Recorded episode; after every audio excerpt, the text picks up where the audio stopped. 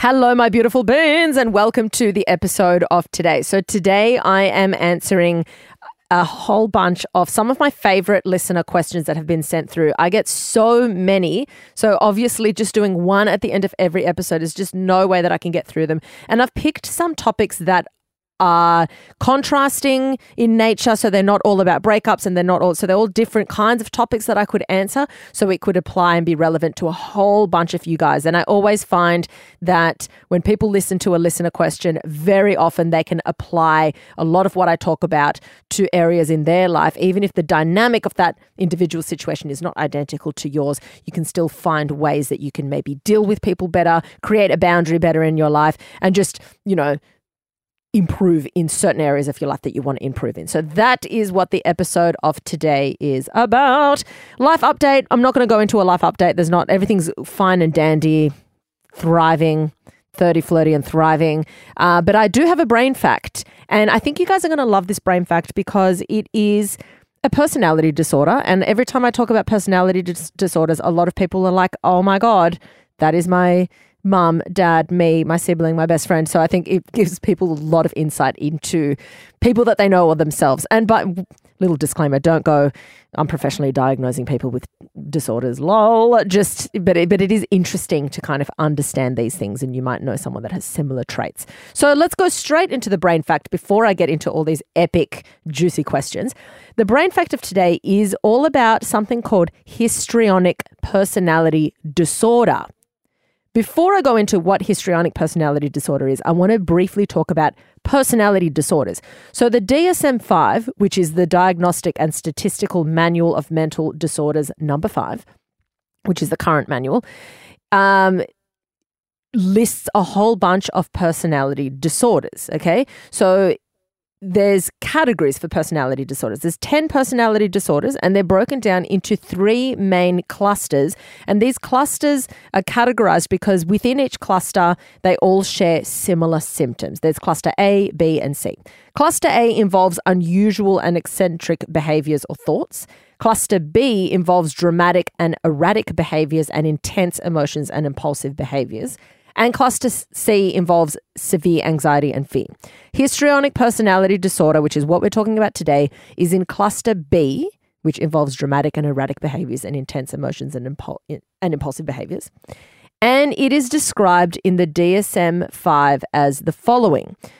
Diagnosis is assigned to individuals who display patterns of attention seeking and often dramatic behavior to gain the approval of others.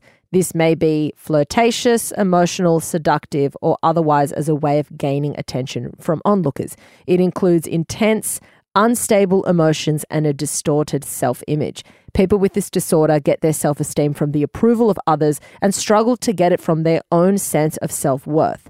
They have a strong desire to be noticed and can display inappropriate behaviors to get attention. Now, to be diagnosed with histrionic personality disorder, you have to meet five or more of the following behaviors. So there's eight behaviors that I'm about to list, and you just have to have five or more of them. So you might think, oh my God, I'm hitting, or, you know, this, you know, I mean, like I said, don't go diagnosing it. You need to speak to a professional to actually diagnose it. But often you'll think, okay, well, I hit all these things, but I don't hit this, so it mustn't be it. But it's not all of them. Not everyone has all eight. In fact, it's quite rare that everyone hits all eight of them. So let's get into it. Number one, the person needs to be the center of attention, otherwise, they do not feel appreciated. Number two, seductive or provocative behavior or acting sexually inappropriate, even with people they are not attracted to. Number three, emotions are shallow and they shift rapidly. Number four, impressionistic and vague speech. Number five, suggestible or easily influenced by others. Number six, things um, they think relationships are closer or stronger than they actually are. Number seven, dramatic or exaggerated emotions which otherwise lack depth. And lastly, number eight, they use their appearance to draw attention and they are overly concerned with their appearance. So, often when they have this disorder, people with histrionic personality disorder, they don't realize it or they're not aware that their behaviors are causing any problems or that they're being problematic. They're just like cruising through life unaware that it's actually causing an issue. They are, so like I mentioned, they are uncomfortable when they're not the center of attention and they might often get you know, if they're like, a, for example, I'll give you an example of this. If they're in a group of people, they will demand that the entire group of people listen to them when they're speaking, but they won't see the importance in reciprocating for somebody else. So they are also at a higher risk of developing a substance use disorder, such as al- with alcohol or cannabis. They need instant gratification or they become bored easily. And they also believe themselves to have this larger than life presence, or they want to be perceived in that way at least. So that's kind of the traits of somebody with histrionic personality disorder. It normally begins in the late teens or early 20s, and it's present in around 1 to 1.8% of the population. So it's it's rare, but it's not crazy rare. That's like one to two in a hundred people. So that's not crazy rare. So most of us might know one or two people with this disorder. And like many disorders, it's typically diagnosed after the patient turns 18 because personalities evolve a lot during childhood and teenagehood. So it's very unlikely that you would be diagnosing someone with this personality disorder before they become an adult. Now, interestingly, it is frequently comorbid with ADHD. Up to 35% of adults with ADHD have HPD, which is histrionic personality disorder.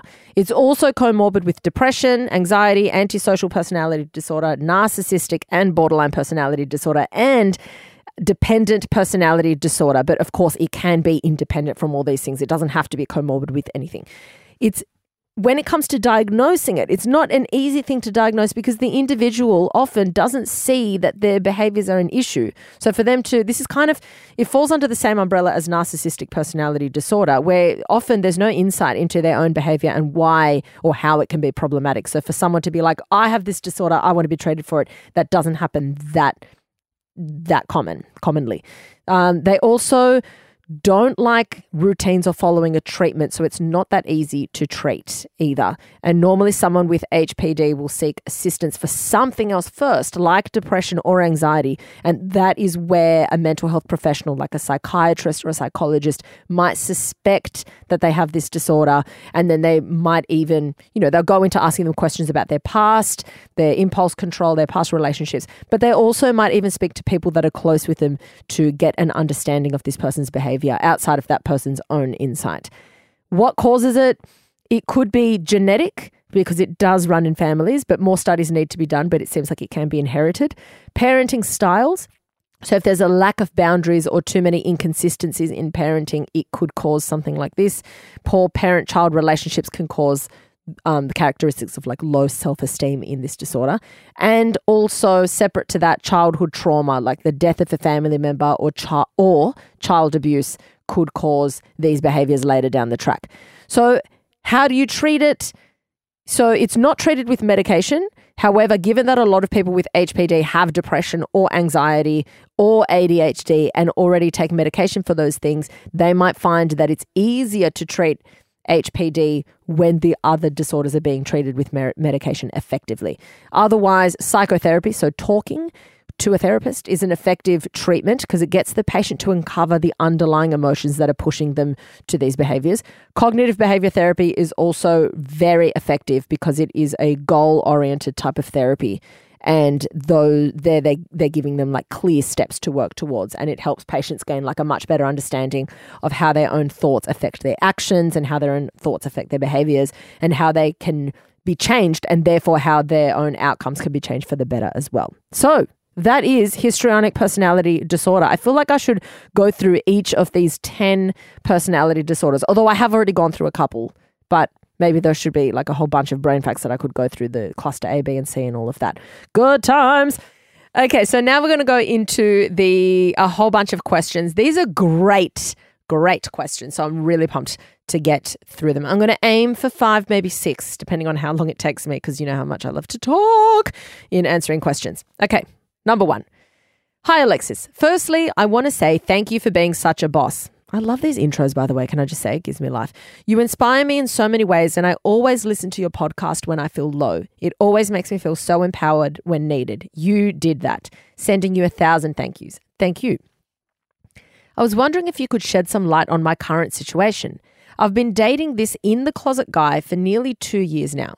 We've had our ups and downs, but I can't seem to accept or understand something about him, nor even know if it's okay for me to feel uncomfortable about it.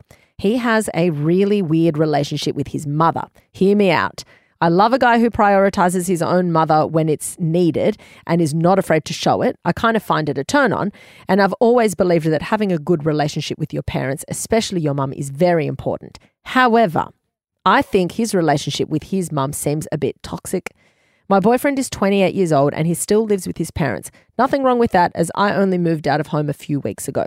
His mum doesn't know that he's dating me, a male, but whenever I'm with him, his mum always calls and messages him, and he gets stressed and anxious as she would want him home, as she can't sleep, quote unquote, and wanted to wait for him to get home. I also found out that his mum is tracking him on Find My, like Find My iPhone, Find My, and would ask him why he's at a certain location at a certain time. Last night, he went to the footy with his mum and said that they had an argument at the game and she walked out on him and texted him saying that he's a big fat bully. And he questioned her, as he questioned her about something, walked out of the game and said that she would take the tram home instead. It's gotten to the point now where he would lie to me about reasons to why he couldn't go anywhere or stay out too late, but later found out that it's because of his mum trying to control him and manipulate him. I've seen their text messages, and I also find it weird that she would call her son baby and darling. He told me that his brother also felt like she tries to control him, my boyfriend, and he needed to move out of home. I also heard their phone conversations via call, and she seems very manipulative of him, trying to make him feel bad for staying out too late. Am I being too sensitive? He knows he knows that his relationship with his mother could destroy us, but what do I do? I feel so weird about it. I low key feels like he likes it and he's very dependent on his parents, rich family in brackets. I love that. Is this the part where I run for the hills? Okay. This is fucking hectic, can I just say? Firstly, you're absolutely not being too sensitive at all. You are being very level headed, and these behaviors, even like take away the fact that it's very unhealthy, the controlling side of things. Just it's the boundaries. There's fucking a massive lack of boundaries here. Okay. And just to quickly address where you said, I feel like he likes it. There's, yeah, there's a big chance that he might like it to the extent of he's so used to it and it's like his safety blanket. So probably if he experienced being completely independent and was fully removed from that, he would realize, wow, it was a dependency thing. I don't actually like that. I actually, most people, when given the opportunity, most people prefer to live an independent life where there isn't this like crazy attached at the teat vibes. Um, but I would imagine that th- the reason why he, he likes it is because of this dependency and a feeling of safety and this inability to completely detach. And you said that he's very dependent on his parents. I would imagine that he's grown up feeling that way. And when you're babied so much, there's a, a chance, and I don't know about this, but like specific scenario. But there's a big chance that the parents weren't pushing you to be more independent at a young age. So then when you get into adulthood, while it is rewarding to be independent, it's terrifying. So you keep retreating back to your safety net because you're like, oh, I should have done these things when I was a lot younger. I should have tried to go out into the big bad world when I was younger. And now I feel like I'm getting older and it gets harder and harder, which it's true. It does get harder as you get older because you're kind of more, you know, you're you're a lot friendlier with risks when you're younger and the older you get if you haven't taken those risks it sca- seems scarier than what it is. So put that aside. Yes there is a, a, a chance that he likes it but not for the healthy reasons. It's because he's attached and maybe scared. Now this behavior is not only a turn off and annoying, it's actually unhealthy. Everything you've mentioned is completely unhealthy. This is a grown man. He obviously does not feel comfortable coming out as gay to his parents. So there's a weird relationship there because, yes, they're close, but how close are they? And yes, the mum loves him, but how accepting is she if, if she doesn't even know that he's dating a man? So that's weird. This is very like controlling vibes. It's not. There's a difference between close and possess and possession, and a lot of people confuse love with possession and possessiveness. And not to say that the parents don't love him, but a lot of behaviors that parents and certain partners display are not of love, but of you are mine and I will then need to control you because I need you as my possession. And that's not loving at all. And in this scenario, this is what's going down. So she feels that she that he is her possession. And I would imagine that with a lot of parents who feel that way, it's because it, it's something for their image. Maybe her identity is heavily tied to being his mum, and then without him, she would feel lost. It could be that. It could be, you know, there could be a whole bunch of other layers. But this is very, very codependent, weird mother son relationship that's going on. It all comes down to how do you deal with this? Should you run for the hills? I don't think you should straight away run for the hills in the sense that you need to speak to him and basically say, is there any of this that you see changing in the future? Do you see yourself coming out to your parents? Do you see yourself changing these things? And wait for his answer. Because if he says, oh, no, kind of whatever, then maybe you do need to run for the hills because are you prepared to put up with this? No, it sounds like you're not, and rightly so, because that's fucked. But also, you've got to understand number one, do you see this changing? Do you see your behaviors changing? If he says, yes, I do, I don't want this to go on forever. Number two is, uh, what at what point will you change? Like, what needs to give? What needs to happen for you to leave the household? What needs to happen for you to come out and be honest that you are dating a man? What needs to happen? What's the limit? What has to change for you to change versus not? Because it's easy for someone to say, I'm reaching my limit. I'm getting tired. I'm reaching my limit. This is annoying me. And then five years down the track, they're like, I'm reaching my limit. It's the same fucking shit. It's like, I need to know if you are willing to change when and then ask, why have you not changed thus far? It's really, really important that you understand where his head is at because if he can't answer those questions, then there's a chance that he cannot cut the ties, he can't cut the umbilical cord. And it might be because she's being in a controlling situation, but unfortunately, there's nothing that you can do. All you can do is ask him questions that will bring him to certain realizations, but there's nothing you can do to control someone else ultimately, you know? You can you can steer someone in a certain direction. So before you run for the hills, ask him those questions. But I do believe that if nothing were to change, then you need a very clear idea of what your actions are going to be you've got to know that if nothing changes or if this situation stayed exactly as it is for the next four years, would you stay? And if you knew it wouldn't change, when would you leave?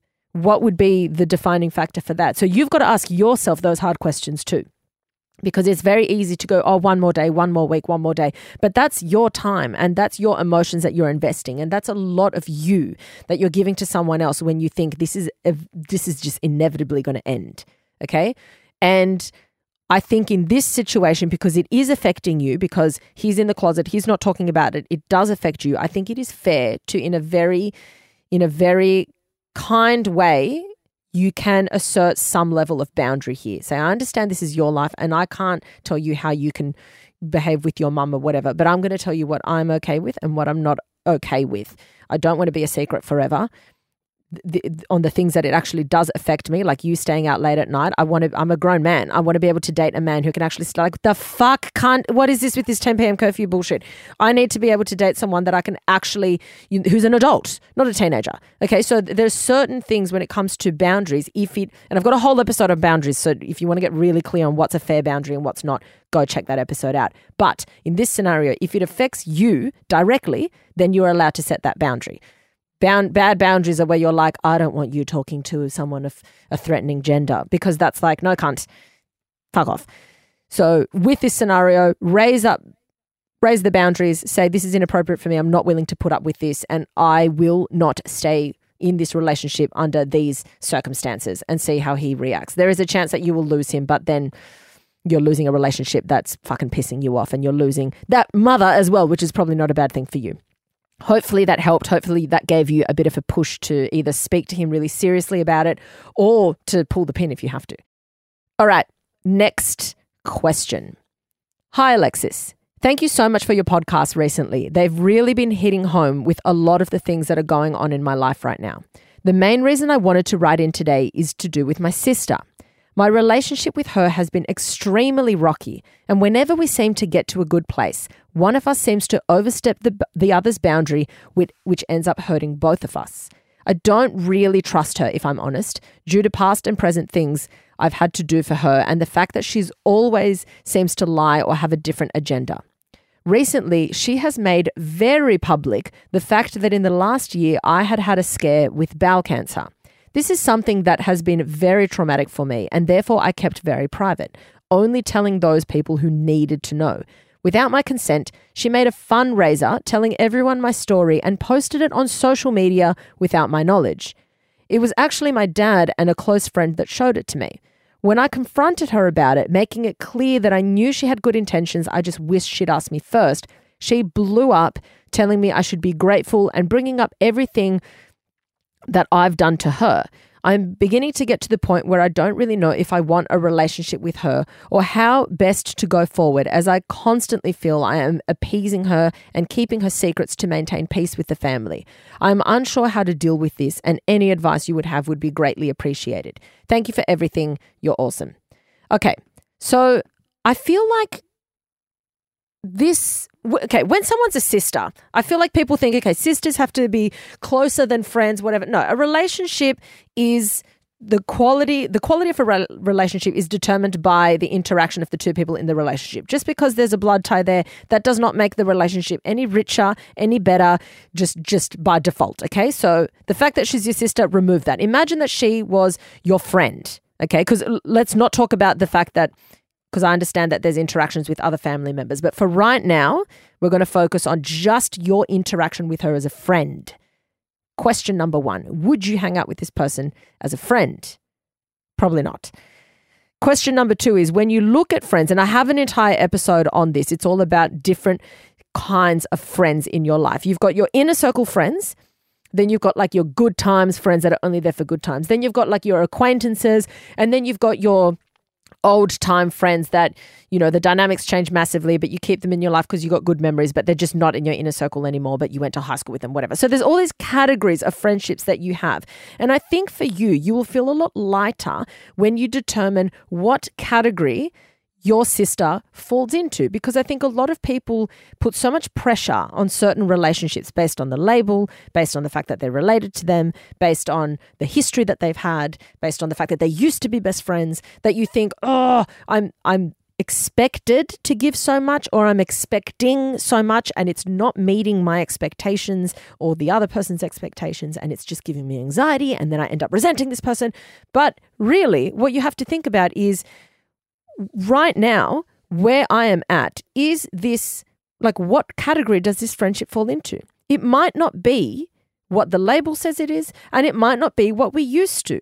So, if you can change how you define the relationship in your head, you will start to feel a lot less attached to what this relationship needs to look like. So, if you were friends, take away the family thing, if you were friends, what category of friendship would she be? She'd probably be maybe I don't know if you guys even enjoy each other. Maybe it should fall under the acquaintance category or the old friend who's now kind of still in your life, but you're not really that tight anymore. It is okay to remove someone from your inner circle group. And when you do that, by default, all these boundaries come into place because you've got to have an idea of what is the difference between my inner circle friends versus other friends. For me personally, there's certain things that I only divulge to the people that are closest to me. I don't rely on anyone other than people that are really close to me that I can trust and that I would be willing to do the same in return for.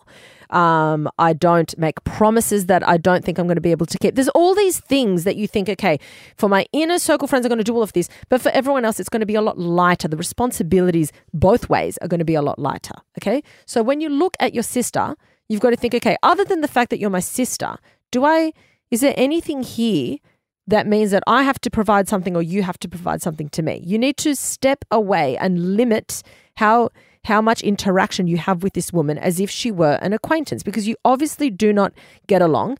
You're trying to keep her secrets. She's sharing your secrets. You acknowledge that you've done certain things that have hurt her, and you say that she's done certain things that hurt you. This does not sound like a fruitful relationship at all. And if this was a friend, you probably would have cut her loose a very long time ago.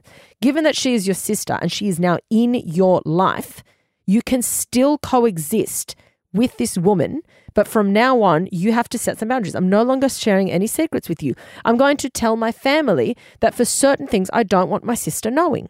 And reciprocate it. Say, from now on, do not share these X things that I tell you with my sister. And also, if she tells you a secret, I want you to respect her and not share it with me. I don't want to know. Okay. That way, we both keep our healthy distance and we're both able to coexist and be civil. Because where things seem to obviously get very difficult is when she has the privilege of knowing something that's private about you and vice versa. And that's where, you know, people get hurt. Her sharing this stuff and making it very public, I'm sorry, but that sounds like it was an attention seeking exercise for herself because why the fuck isn't she running it past you first? That is bizarre. Or at least, why hasn't she at least mentioned it to you once it's already out there? That's just weird. So there seems to be a lot of selfish behavior here. But the main thing that I'm getting at here is just because someone is blood related to you, it doesn't mean that they've got a ticket into your life. Nobody has access into your life. You get to choose who does and who doesn't. It is harder to limit access for people that are related and they've got so many ties to other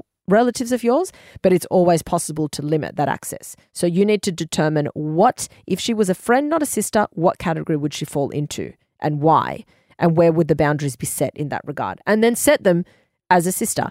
But I think you need to take that next step and mention to your family, the ones that are relevant, um, what kind of boundaries you want to have in regards to conversations with your sister. And then you just see your sister when everyone is together. You don't have to see her one on one, okay? Because I don't think that you have to be living a life where you're forced to. So many people force themselves to hang out with their relatives just because they're blood related. Who cares if you have the same blood type? I know people that barely talk to their families because they're so fucking toxic and their family are their friends. You can have sisters that are not blood related, if that makes sense. Okay. So don't think that just because you got a blood tie, she's fucking embedded into the inner workings of your life from here until eternity. That's not the case. It doesn't have to be. Okay. Next question. Hi, Alexis. Big fan of the podcast. It has really helped me on my self help journey. Very much appreciate what you do. I'm very I'm in a very depressing limbo at the moment, and I hope that you can share some of your wisdom. I'm really struggling to see a way out of this. Here's my situation. I moved to Australia four years ago, and for the past two years, I've been in a very toxic, tumultuous relationship. The last six months have probably been the worst six months of my life, with me in and out of a deep depression. I've been seeing a therapist regularly, and although it has helped with some of my issues, I still struggle with severe social anxiety. Throughout this relationship, my friends have dwindled down to one friend who lives about 40 minutes from me and I don't see very often. With no friends and no family to lean on through this dark time in my life, I have formed an extremely codependent relationship with my partner. I've known this relationship has has needed to end for a while, but now I am scared to death to leave the only support I have in my life. I work from home, so that has also hindered me making new friends and has turned me into a socially inept hermit. I've tried putting myself back out there by joining a sports team a few months back and ran away in the middle of practice because I felt so anxious. The isolation of my job, also with being in this relationship, has eroded my confidence and self esteem to nothing. My question is how do I break out of this cycle of depression and isolation and find the courage to create a life I love and make new friends? Okay. My first question that I want to address is do you believe that your relationship with your partner is genuinely codependent? Because if your relationship is genuinely codependent, that would be the number one thing that I would tackle. And that's the primary thing to tackle. And the reason being is when you can have tools to break out of this codependency, because codependent relationships are all consuming. And one of the main things that happens in codependent relationships is um, friendships falling away and you become quite isolated in that bubble. So by default, if you were not in, not saying that you need to leave him straight away, him, her, them, not saying you need to leave them, but if you were not in that relationship, by default, you would have stronger friendships. So I think the key that you need to be looking at is the dynamic of your romantic relationship. Because when people are single, they automatically are put in situations where they're more likely to meet people. And what I mean, not just, oh, because I've joined this team or I've gone socializing or I've gone to this bar, but also you're more likely to accept invitations than maybe you wouldn't have accepted if you were in a relationship, or you're more likely to say, yeah, I'll, I'll continue on to this place next, or yeah, fuck it, I'll go down. You know, you're just doors open that you might not even notice are opened when you're in a relationship, especially a codependent one, versus when you are single. It just happens that way.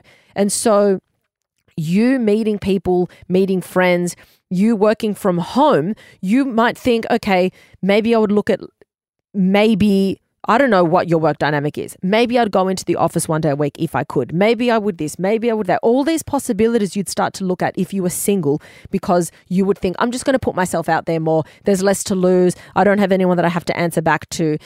All of the above. So I think that everything that you're talking about has to, you've got to dig deep and look very, very carefully with a very strong lens at this relationship and ask yourself is this the therapy that you're going through uh, is it couples therapy or is it individual therapy? Because if it's a codependent relationship this needs to be couples therapy. You need to figure out if this relationship is healthy for you okay? I do have an episode on codependency so definitely go check that out to get a deeper understanding but speak to your therapist about it because also ask yourself is this codependent or is it dependent? Because i don't have insight into the guy's life because there's a difference between codependent is when it's mutual both people use each other the same amount to depend on. And dependent is where you are completely clinging to your partner and needing to stay around them and with them, and they're your safety blanket, but they've got their whole independence outside of that. So that's what you need to determine. But I feel like that is the source of a lot of issues here as far as you putting yourself out there. And when you are in a codependent relationship, you just said, Oh, I went to join a sporting team and I ran away because I was so anxious. That makes sense because you're so used to this tiny, tiny, tiny circle that's gotten smaller and smaller and smaller and smaller. And then you're putting yourself out into this group of a lot of people. So I would target the relationship thing first. And the main thing that I would look at is trying to spend time alone away from my partner, doing activities, but alone. And that will help your social anxiety. Because sometimes when you're socially anxious, one of the best stepping stones is just to be out in public doing things but alone, not with a partner. I'll buy a coffee, I'll go into a bookstore, I might chat to the person just for three seconds at, the desk, and then I can easily leave because it's a customer kind of conversation. So it's very easy to walk away from. So those are the really good stepping stones when you have social anxiety. Instead of going into a party by yourself and trying to spark a conversation with someone you've never met, that's fucking terrifying, even for people who don't have social anxiety. So find ways to ease into really small interactions with people that you don't know. The best way to do that is to just Go off, go into the city for a little adventure alone. Do more alone. And that weirdly is one of the best things that will help with your social anxiety and you feeling more comfortable in your own skin. Okay, so they're the two things I want you, want you to do: more time alone, completely alone, and also um, like out in the world alone, not sitting in your bedroom alone. Um, and then I want you to take a deeper dive into the dynamic of your relationship to figure out if it actually is codependent or just dependent, and how you can go about working on that dynamic. Hopefully that helped. All right.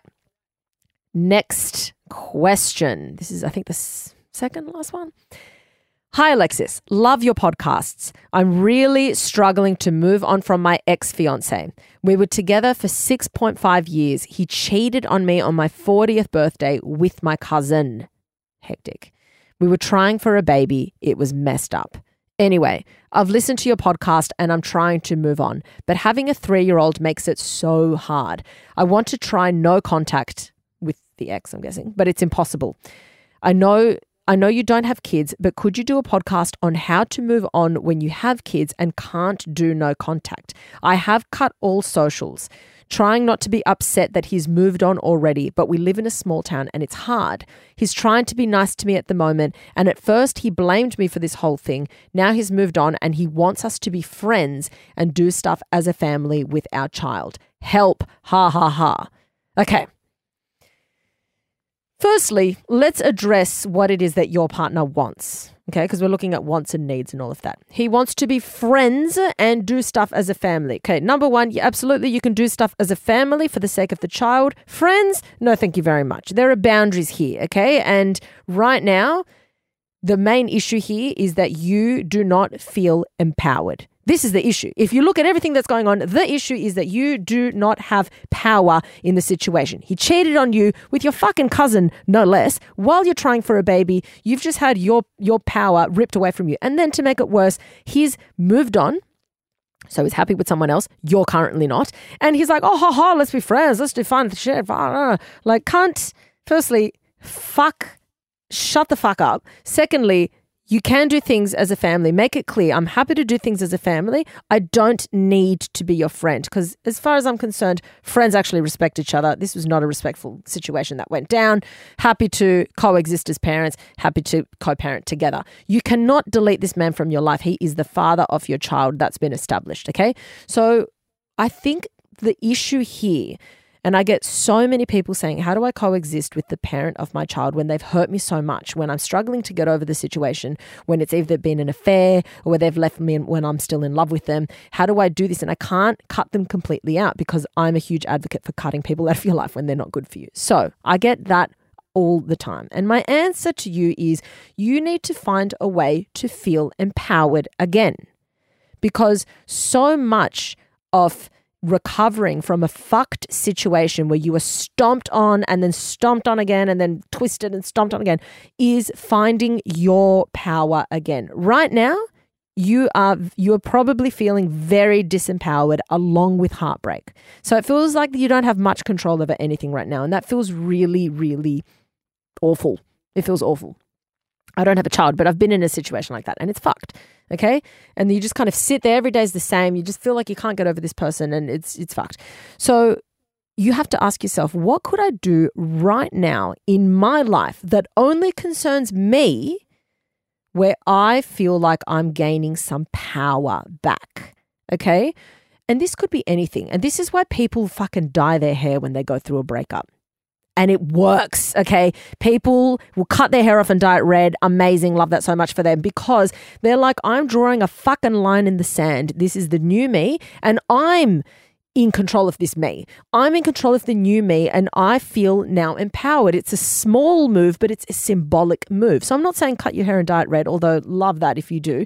But I'm saying what are small things in your life that you can do that's going to be like, this is just me and I'm doing it because I fucking can and I'm taking the power back. What are pockets in your life where you can feel empowered? Can you go on a trip? Is that a possibility? I don't know. I don't know what your resources are. Can you go on a trip where it's just you or you and the kid? Can you, do you want to change your job at this point? in your life? I don't know. Do you want to start learning something that you know you're gonna it's gonna make you feel really empowered in the in the short term and in the long term do you want to start a hobby do you want to change your appearance altogether like there's so much that you can do whether it's surface level or whether it's really deep that will start making you feel like you are getting some level of power back control over your own life over things that only uh, matter to you or are only relevant to you. Okay? The moment you start feeling like you have the reins on something, then you start building up that portfolio of things that you have more power on and more reins on, and it feels fucking good.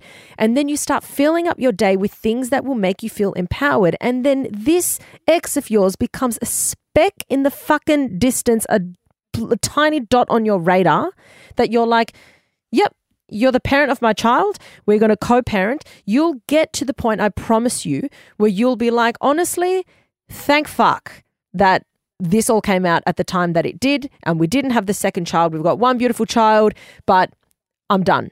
Okay. The fact that you're going to cheat on me with my cousin, like, congratulations, but that says it all. Thank you so much. See ya. Okay, you're going to get to a point where this heartbreak will disappear very quickly when you start really growing on your relationship with yourself and when you become really independent as far as doing things for you that you want and when you feel empowered as in you feel you have control over your life because right now you, you feel you had no control over that situation. It's awful. You're out of, you have no control.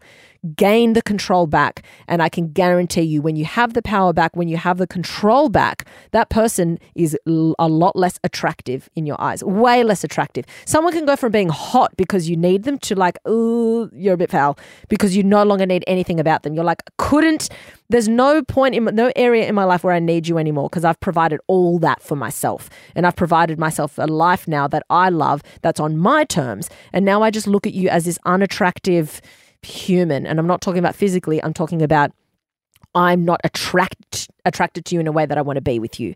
That's the sweet spot. And then it becomes really easy to go coexist with those people. It becomes really easy to co parent with those people because they are just a co parent. They're not, you know, someone who broke your heart, who you're still in love with. You're in love with yourself now and how you're leading your life now. Okay? Hopefully that helped. Okay, last question of the episode. Let's get into it. Hi, Alexis. Thanks for your podcast. This is written from an approximately 20 year old male perspective. I have a female friend I've known for years since high school. Um, and we've always been quite close, but especially in the past few years, we've grown even closer. Spending a lot of one on one time with her has made me think I have feelings for, uh, for her. However, she has a long term partner. It's speculation from my end, but there's definitely times where I believe she's felt the same. And I think it's possible if she wasn't with her partner, we would be more than friends. What's your advice? Should I not say anything and keep the friendship or speak up? Thank you. Okay, firstly, okay, there's a lot to unpack here, but the first one is she is in a relationship. So you've got to, if you choose to talk to her about this, there is a big chance that she will now feel uncomfortable in the dynamic with you and that she will not want to continue a close friendship with you knowing that you're you're have feelings for her or that you're in love with her while she's you know in love with somebody else you know because you said there's definitely times where I believe she's felt the same, but you can't know for sure, right? So this is a speculation. You literally said it's speculation from my mind. So you don't know. And she's got a long term partner. So this could only work if she was not with the partner. So that's already one big risk there. So you've got to think am I willing to risk the friendship and not have her as a friend or romantically f- to, to let her know this?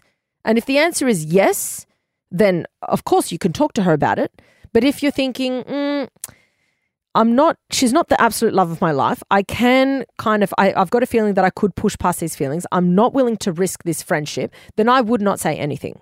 And the reason for that is when you do say something, it will change the dynamic from her end. Absolutely.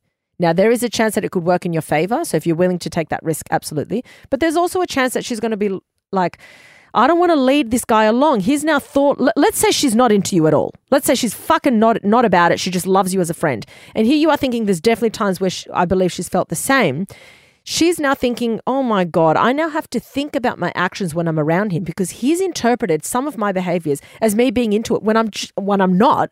So now I've got to censor how I behave when I'm around him. I've also got to factor in his feelings and, and maybe not see him as much. She's going to be fucking doing her head in because she wants to try and maintain the friendship, but also doesn't, if she's a decent human being, she's not going to want to lead you on. So then she's got to play this awkward, like, oh, ha, ha, ha, trying to be your friend, but like second guessing her every movement, her every behavior because you've thought that she's into you in the past when maybe she's not. Do you know what I mean? It gets very complicated. And I personally was in a situation with similar as her where I had a great guy friend from high school absolute legend. Love him so much. Now we're friends again, but love him. And I had a boyfriend who I was in love with at the time. And I had this such a good dynamic with him that he believed that maybe it was reciprocated. So he one day confessed his love to me. And I was like, oh no, like no i'm really in love with my boyfriend at the like the guy i dated at the time. And i was like i'm so sorry if i led you on. Then i felt a bit bad. I'm like i'm so sorry i've led you on. That's not the case. I don't like and he was like yeah but we're so tight. Like we just we just connect. We bounce off each other with this with that. And i was just like fuck. I my res- what I ended up doing is that I said to him, I'm like, I hate, I feel so awful, but I reckon we should take like a six month hiatus and just not see each other. So I stopped hanging out with him altogether because I felt so bad that I was leading him on and making him uncomfortable. So you've got to understand that that is a possible outcome because there's a big chance that she's very in love with this guy.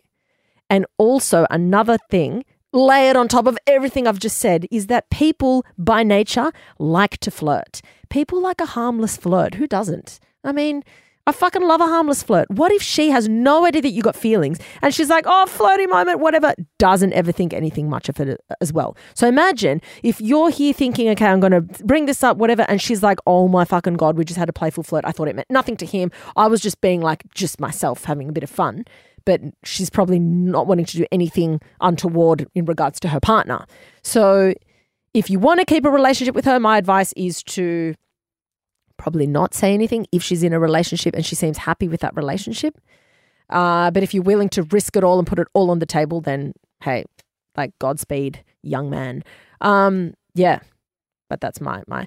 Also, can I just say before I wrap this one up, you did say spending a lot of time has made me think I have feelings for her. I have a feeling that they're not really strong feelings. So if you don't want to risk it, I just wouldn't risk it. Unless she's like this undying love that you're like, I have to, maybe don't. That's my advice. All right, that is all for today's episode. Thank you guys so much for sending in the listener questions. You guys are the real MVPs. I love reading through them. It's amazing. Hopefully, I can one day get through all of them, but who knows? Let's hope. Um, if you do want to send in your listener question, you just have to write it into info at dyfmpod.com. Um, there's also a little question box in the website as well. So if you forget info at dyfmpod.com, you can also go to the website and submit it through, which is dyfmpod.com. That's all for today. Good times. Love you all so much. And I'll see you next time. As always, remember be kind to yourself, be kind to your brain. Don't take shit from anyone, and especially don't take shit from yourself. Danke.